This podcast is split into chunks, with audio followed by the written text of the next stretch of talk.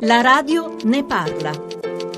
Mario Giro, vice ministro degli esteri con delega alla cooperazione internazionale. Come valuta oggi la situazione dei diritti umani, sociali e politici in Egitto? Come funziona la cooperazione? Ma noi la cooperazione con gli egiziani abbiamo sempre continuata, anche ultimamente abbiamo dei programmi, naturalmente sapete tutti quali sono le nostre difficoltà nelle relazioni con lo Stato egiziano, ma più che altro con il governo, vista la questione che riguarda Giulio Regeni. Questo però non deve deve andare a discapito della popolazione che ha bisogno di tante cose, quindi noi abbiamo i nostri programmi che proseguono quando si tratta di programmi rivolti direttamente alla popolazione, programmi sociali, di capacity, programmi di formazione che riguardano i giovani. Sappiamo che l'Egitto è un paese, un grosso paese con tantissimi giovani alla ricerca di, di lavoro, di formazione e quindi noi continuiamo a operare in senso.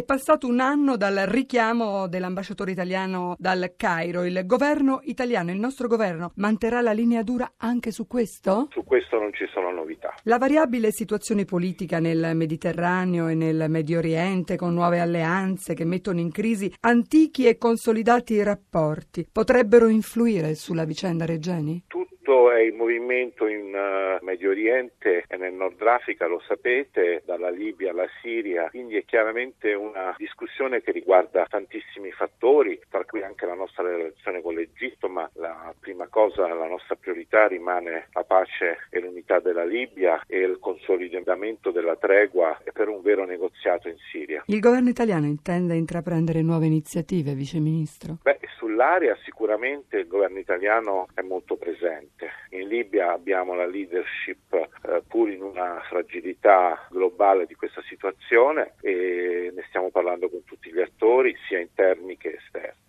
Eh, in Siria eh, stiamo aspettando di vedere se si riesce di nuovo a far ripartire un dialogo che riguarda tutte le parti e su questo siamo attivi. Sulla vicenda Reggiani ci sono novità? Non ci sono novità.